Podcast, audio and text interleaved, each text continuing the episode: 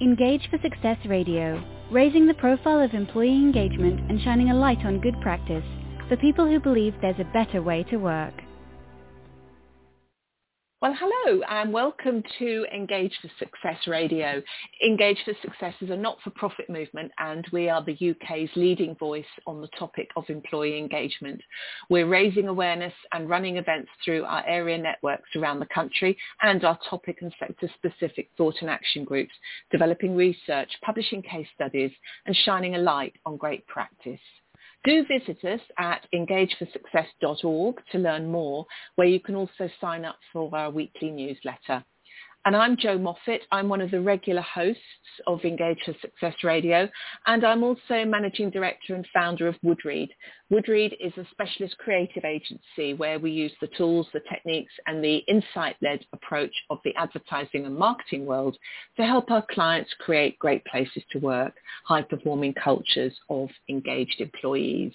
So today is radio show number 409, and we're going to be talking about the question of whether there is a trade-off between purpose and profit. And to help us explore that topic, I'm delighted to welcome to our show Alex Edmans. Alex is author of Grow the Pie, How Great Companies Deliver Both Purpose and Profit. Uh, so welcome to the show, Alex. It's, it's great to have you with us. Thank you for joining us. Great, How thanks. are you? great to, to be here. I'm good, thanks. Thanks for having me on. Oh, it's a pleasure, entirely a pleasure. I know I've, we've been on various uh, panels over the last couple of years, and I was uh, I certainly got hold of your book Grow the Pie when it was first published because it's uh, clearly a subject that's very close to my heart. But I think it's it's so important to have that that evidence um, and those that sort of rigorous case studies that, that that that the book is full of to to sort of make the point. So thank you very much for joining us. And you know, it's a very timely um, topic for us actually with Engage for Success at the moment. And we book our radio show guests over a year ahead. Um, so we had no way of knowing when we booked you onto the show that last Friday we would have run uh, one of our live events, which was entirely looking at uh, well, it was called Why the Why Matters, and it was talking about purpose, and it was talking about the importance of strategic narrative, which our listeners, many of our listeners will know is, is one of the, what we call the four enablers of engagement. Um, it is number one to have a, a, a, visible and empowering leaders who can tell a strong strategic narrative about their organisation, where it's come from and where it's going, which is essentially what purpose is all about. Um, uh, in, and so we had that on Friday. Um, we had some great speakers come along to that. So um, it's lovely to have you on the radio show literally the next working day almost, Alex, to sort of explore the topic even more. So um, thank you for, for joining us. Um, I guess I'd like to start off, if I may, by just um, talking a little bit about the impact of the last 18 months, because obviously, well, 18 to 20 months really with, with COVID. I think you, your book was published prior to that, wasn't it? So what what have you seen the last sort of 18 to 20 months, the impact of that on on your on the topic and the importance of purpose and profit? So I think it's only increased the interest in the topic and the importance of it. And that I didn't predict. So when the pandemic happened, were many people who are concerned that this would be the end of purpose because in a pandemic you'll just have to fight for survival. You can't really Mm. think about serving wider society because you just need to make sure uh, that you didn't go bust. But what's been Yes. great in the last 18 months, obviously the pandemic itself has not been great, but what we have seen is companies respond in really positive ways. And I think what the pandemic has highlighted is the positive role that companies play. Like we often think Mhm. that companies, they extract profits, they mistreat workers and so on. But what we've seen is companies do some amazing things where they're pivoting from their core business to try to use their expertise to serve society. So let me just give an example. Uh, Mercedes, um, their expertise is precision engineering. They normally use that to make things like Formula One engines, but they Mhm. use that instead to make CPAP breathing machines, which are a less invasive alternative to ventilators. And so given that um, companies to realize, well, actually, if I think more broadly and ask myself the question, what is in my hands? And by that I mean, what are the resources and what's the expertise that my company has, and how can I use that to serve society, then I think the potential that we have for companies to serve stakeholders is, is huge. And one final mm. thing I, I want to say about the pandemic is what people realise is that purpose is not necessarily about spending loads of money. So often people think, oh, only once I'm a massive company can I afford to think about purpose. But in the pandemic, even though companies were not flush with cash, they realised that purpose was often a mindset shift, not mindset shift. For example, Mercedes already had their engineers. It just redeployed them to um, making these machines. But it was not a massive financial expenditure to do that. Often the barrier isn't necessarily money, but just uh, mindset and, and, thinking about either purpose or profit. Hmm.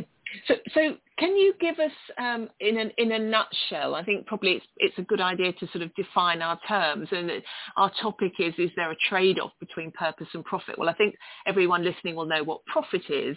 Um, but I suspect that people listening may all have a slightly you know, there can be a variety of interpretations. What do we actually mean by purpose? You know, is purpose just to deliver shareholder value, um, or you know, what, what do you mean by purpose? Can you give us a little bit of a definition of that, Alex?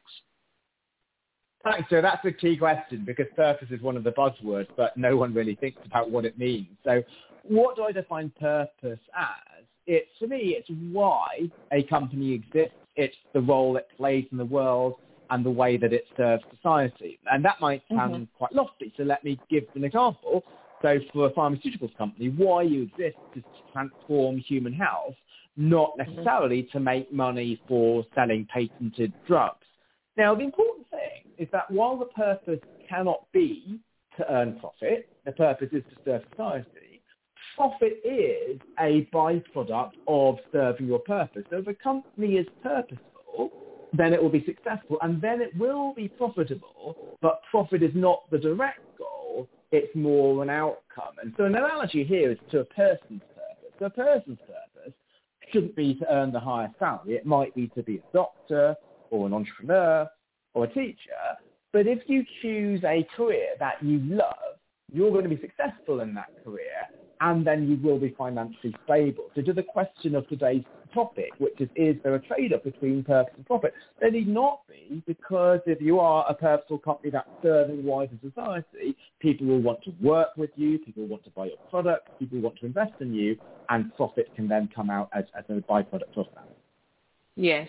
And, and how long-term ought a purpose to be? I mean, you know, is it is it something? For example, we talked about the pandemic, just touched on the pandemic at the start would it were people kind of coming up with whole new purposes? I mean, you just used the Mercedes example. They they kind of evolved their purpose to the to the um, requirement of the moment. Their purpose probably didn't you know didn't exactly change. You know, are purposes things that are for life, or do they go through sort of cycles, marketing cycles? I think purpose needs to evolve because if you think about purpose as being the way that you serve society, society's mm. needs change all the time, and so you need to be nimble. Now, there are many advocates of purpose who argue, well, let's write purpose into the articles of association of a company, and that seems to be sort of the great sort of panacea, because once it's in your articles, then it has to be there. But the problem with that is that purpose then can become extremely rigid. So I think companies should be nimble. I think the mm. question on long term is really important because often people think long term is always good and short term is always bad. But I, I would like not to think about long term versus short term as serving society and not serving society. So you could serve society by being very short term, by responding to clear and present dangers like the pandemic. So there's some social yeah. issues which are long-term issues like climate change, but there's some which are really immediate and urgent, and I think we need to, as a purposeful company, to be nimble to recognise that they're both short-term and long-term problems that we need to address. And so the companies that did were, were indeed ones to recognise social needs rather than just focusing on, on long-term issues and, and being rigid rather than flexible. So, so I was interested in you talking about um, yeah, serving society. So, a purpose then is not just relevant to your people, your employees, and your customers, but you it has a wider impact in your view? It should have should have a wider impact in your view. That's right, because when I said society, let me define society. So who does society include? It does mm. include employees, which are really critical, obviously, and customers. A company cannot function without customers. But the environment is a really key aspect of society, and that will involve things like climate change and water usage, land usage, and so on. So companies need to think about their impact on the environment. Why? Well, first, customers and work, workers will walk away from a company that doesn't do that. And second, thinking more selfishly, if you use up the environmental resources, then we won't have those resources to be in business in 10 or 20 years' time. You might also think about your suppliers. Um, and so I know some agricultural firms, agribusinesses, which will try to invest in their suppliers, make sure that suppliers are know the, the latest farming techniques. They'll provide um, funding to suppliers in the crises. We saw there were some retail companies where in the pandemic, even though the retail stores were shut, they continued to pay their suppliers, such as garment manufacturers, they continued to make good on any orders they made, and others didn't, and they, they were really squeezing their suppliers, and, and those are ones that might have long-term consequences because if they don't have their supply partners, then they might not be in business in the future. So I think there's many aspects to um, society which a company needs to think about. Yes, employees and customers are critical, but so are the, the environment and suppliers. Mm-hmm. It's interesting. I mean, I'm gonna, I'm, I totally get what you're talking about, and I'm, I'm, you know, I'm a passionate believer in it, but I'm going to play devil's advocate here um, and ask the question, you know, are there times though when it becomes a luxury that we can't afford? Because, and I'm thinking, in, you know, in the news just in the last sort of 24, 48 hours, we've seen stories about um, energy companies um, going bust, energy companies who have courted a particular demographic or a particular type of customer. You could argue they've their purpose has dragged them down. Could you? I mean, is it, you know is that is that fair or, or is it, can it can it only help if you can it only be a good thing if you're structurally sound? You know, if you've got sort of fundamentals that are are not right, then no amount of great purpose is going to make you a successful business. I think it's a really fair challenge, Jo. And what I'll say is I, I think purpose is important at all times. It's not just luxury in times of good. But what I'll hmm. stress is that sometimes people misunderstand purpose. A purposeful firm cannot be commercially naive and it cannot avoid taking tough decisions. So an example right. of that is let's take Airbnb. Right, so what they did was they decided to cut 25% of its workers because they recognise that even after the pandemic subsides, travel may well not rebound to what it used to be. For example, business travel is not going to be the same because people recognise they can use Zoom.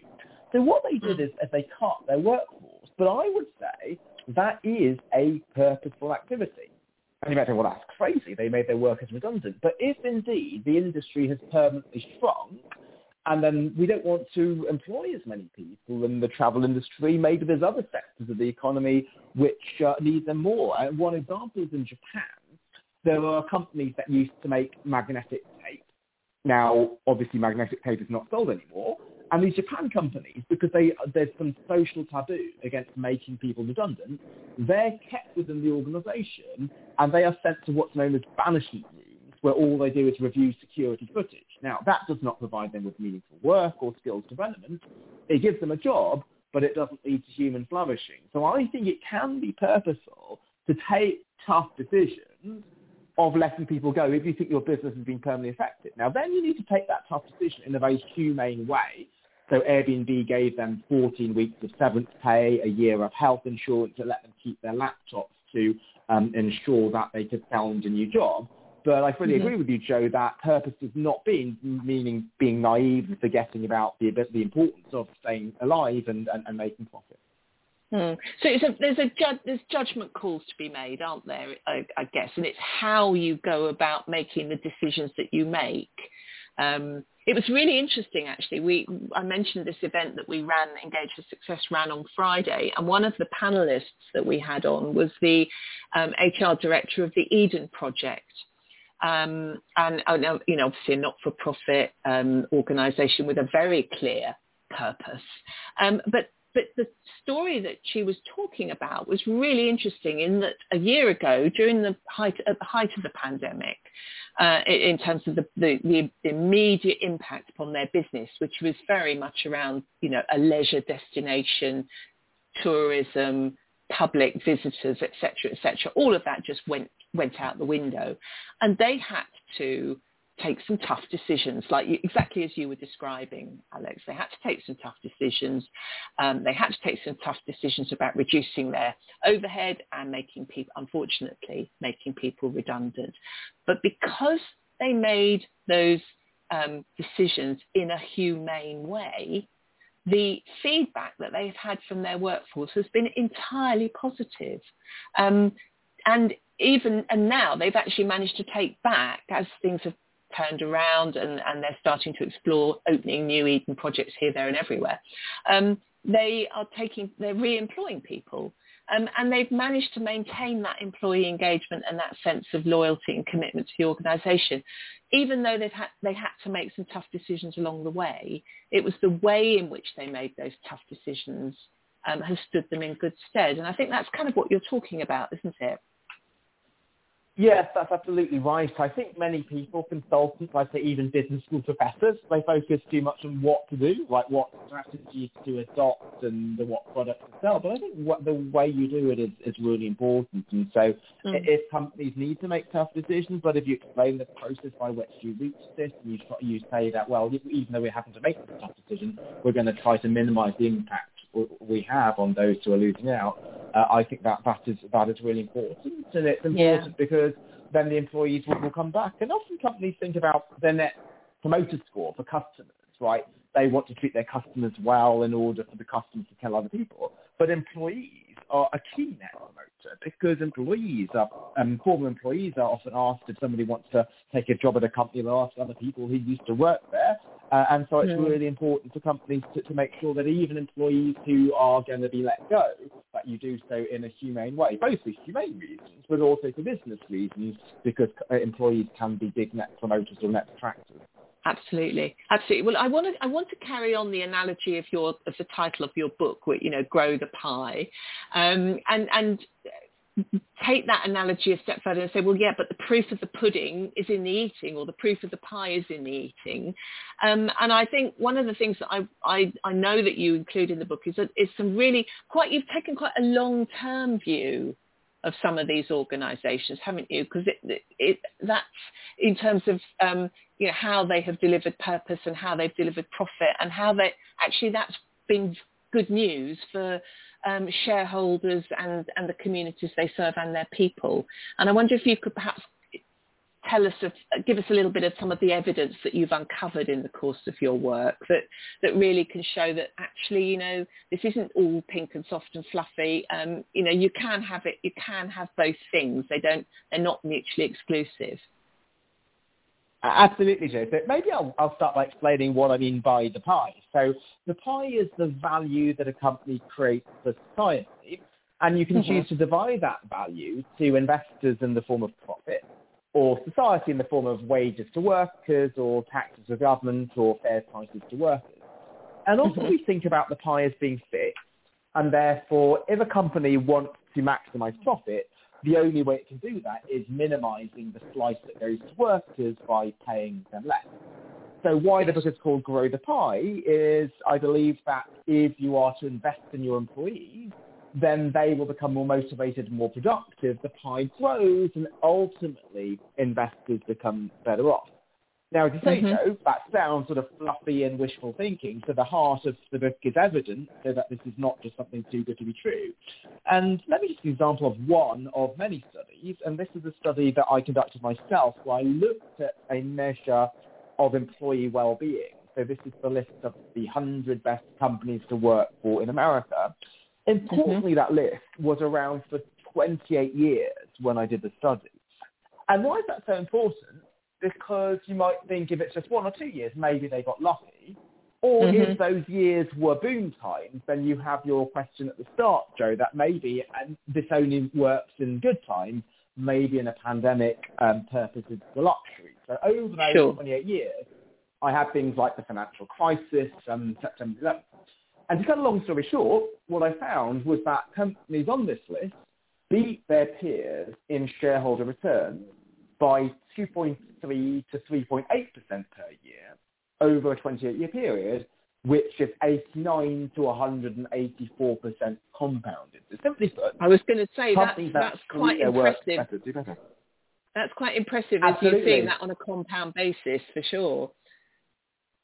Yeah, so that's really high. And also what's really important is I did further tests to show that it was causation rather than correlation because one of the concerns might be, oh, is it profit that lead to you being able to treat your employees better? And I showed it's not. It's employee, treating employees better then leads to profit. So a company that treats their workers well is not just being ethical and moral, it is, but in addition to that, it's being commercially successful and being profitable. So that's why me as a finance professor, maybe when you introduced me, some of the listeners would have thought, what as a finance professor doing on this show, because finance is often the enemy of employee engagement. But no, the numbers show that employee engagement is critical to a company's finances as well as being good for workers you know that that is a really really important point and i don't think we can labor it too much because one of the um, objections in inverted commas that is often thrown at people who work in the area of employee engagement and culture is that people will say oh yes but it's a when an organization is successful that's when they're it's that success that makes people engaged. And um, to be able to actually talk to proof um, from somebody who, as you say, is, is comes at this from a, a finance professor perspective, um, rather than, um, and I'm, you know, I'm going to be derogatory to my own area of expertise, you know, the sort of some kind of fluffy consultancy type person, um, you know, it's, it's it's that much more compelling. So um, I think I don't think we can make that point too you know too often. Do you that um, actually you've proved that it is the um, the engagement and the the focus on purpose and the way you treat your people that then delivers your profit. Absolutely, and, and, and, often people think that that it, they call it responsible investing. If you're a company that invests in companies that, if you're an investor who invests in companies that treat their work as well. But what my hmm. evidence shows is this is not responsible investing. It's just investing. Right? Any investor would want a company that beats their peers by the the magnitude we mentioned earlier. So any sensible investor should want to prioritize employee engagement, and so there's nothing particularly responsible about it. It's just sensible, even if your only mm. goal is, is, is long-term financial return. So, so even so even the debate that perhaps people have been, been been been starting to have around, well, actually, are we starting to look at a new model of capitalism, responsible capitalism? Um, actually, you're you're almost saying, well, well, no, this has just this has just been the, the sensible way to do it because why would a shareholder, why would stakeholders in an organisation, particularly the shareholders, not want to be that company to be practicing things that are delivering them? What did you say, 2.8% compound? Um, so it's 89 to 184 percent over the 28 years, but per year right. it's 2.3 to 3.8, and so that's 2. significant outperformance. 3.8. Yeah, yeah. Uh, so it's almost like it, it, it, we, we don't need to have a new debate. We don't need to come up with a new label. This is simply saying, actually, this is how good companies ought to be run. You're, you're absolutely right. And I think that's, that point is, is really important. So people are arguing that the shareholder value model is broken, let's move away from shareholders. But, but that doesn't mm. really make sense because shareholder value is actually a long-term concept. Shareholder value is the value of a company's future dividends until the end of time. And that's not just a theoretical concept, that's true in practice. Some of the most valuable companies today are companies like Tesla or, or, um, doc, or, or tech companies where most of the profits are not short-term, they're in the long term. So even mm. if a company is focused purely on shareholder value, it will want to invest in its employees. It will want to invest in things like electric cars and solutions to climate change. And the stock market is not perfect, but it is forward-looking in many respects. So when many people will argue, okay, in order to protect stakeholders, let's put heavy regulation on investors and stop investors from interfering. But if you see, like many investors are actually persuading companies to move faster on things like diversity, equity, inclusion. Many investors are holding companies to account for climate change, and this is because investors know that these things are material for long-term shareholder value. Right. So I was going. I think you've kind of asked, asked, answered the question I was just going to ask you, which was to what extent do you think shareholders understand their responsibility to do that, put hmm. that pressure on companies? And yes, and while I, while I have partially answered it, I think some do and some don't. I think we often think about investors and use the broad term, but there's a very sort of large range of investors. I think one of the big terms of it is how large a, a stake an investor has in a company. Because if you've only got a small stake, you don't have much skin in the game. So how are you going to mm-hmm. evaluate a company? You're going to look at its profits. You're going to look at its stock price because those things are easy and free to gather. Only if you have a lot of skin in the game will you bother to do things like look at its employee retention strategy, maybe speak to management, maybe look at the product pipeline and so on. So I think what we do want is, is, is, is large um, investors with skin in the game. And so to the extent that we're going to have more of that, I think that's a positive step forward.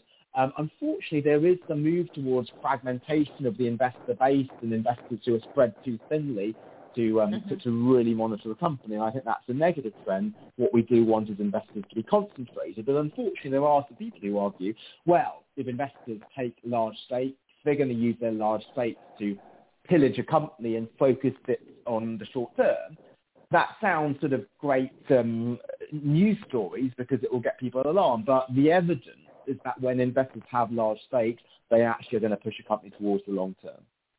Hmm. Yes. Okay. And uh, we've only just got a few minutes left, Alex. These shows always fly by because I could we could dig a lot more deeply in the topic than we, we were able to do. But in the in the sort of three or four minutes that we've got left, um, listeners who are hearing what you're saying, how, how do they? How can they begin to put some of what you're talking about into practice? And who are the kind of people that need to they need to get on side to make this to make a shift in mindset towards this sort of thinking? I think they need to get the CEO and the CFO involved. So throughout our half-hour conversation, Jo, we've not mentioned the word CSR, and I think that's a good thing because I think CSR has the connotation of being siloed into one non-core CSR department. But the issues right. that we talked about are, are core, how is a mm-hmm. company mm-hmm. making a profit? Is it through serving society or exploiting it? And so I'd, I would encourage them to get the CEO and the CFO on board. And how mm-hmm. do they do that? Um, I, am obviously a little bit biased, but I do think evidence matters to show mm. that these things are consistent with a company being commercial. And uh, one of the really nice things since publishing the book is the interest that it's had from many companies which you might have thought would never care about purpose. These are investment oh, really? These are uh-huh. professional service firms, the hedge funds, private equity firms, and, and so on. Yeah, so that's what's been really mm. positive is they thought, oh, if a finance professor and the next investment banker is now an advocate for purpose, there might be something to this. And so um, what, what's really been good, it's not just been teaching to the converted, but often to the heathen as well, if I continue that analogy. Yeah, and, and if we were to take it, you know, the, these sort, it's very easy to talk, easy to talk about these, but very often we talk about these things. We talk about them in the context of uh, PLCs, organisations with shareholders, and there's this massive great tail of SMEs, in particularly in the UK, and sometimes they can be thinking, well, actually, this is all very, this is all fine and dandy for the big boys, but I can't possibly put this sort of stuff into practice. So if there was one thing um, in, the, in the minute we've got left now, Alex, that listeners should take um, and take away and, and really make sure they put into their thinking, what would it be? That purpose doesn't require a huge investment of money, so it's for all companies, not just large PLCs, but SMEs as well. Again, mm-hmm. companies think, what is in my hand? So we had in the pandemic some gyms saying to the NHS, oh, we've got some unoccupied gym space with our gym is shut. Do you need this to, to, to, to use this as testing centres and so on? So if companies can think about what their expertise is and think about how that can serve society, that's something any company can do. Excellent. Thank you. Um, flown by. I'm really sorry for that, but um, it's been great to, to probably just scratch the surface. So um, very um, a big thank you to you, um, Alex Edmans, author of Grow the Pie, How Great Companies Deliver Both Purpose and Profit. And thank you for listening to Engage for Success Radio. We'll see you at the same time next week. And don't forget you can download or stream any of the great shows from our archive at any time. So thank you for listening and goodbye. Engage for Success Radio, raising the profile of employee engagement and shining a light on good practice for people who believe there's a better way to work.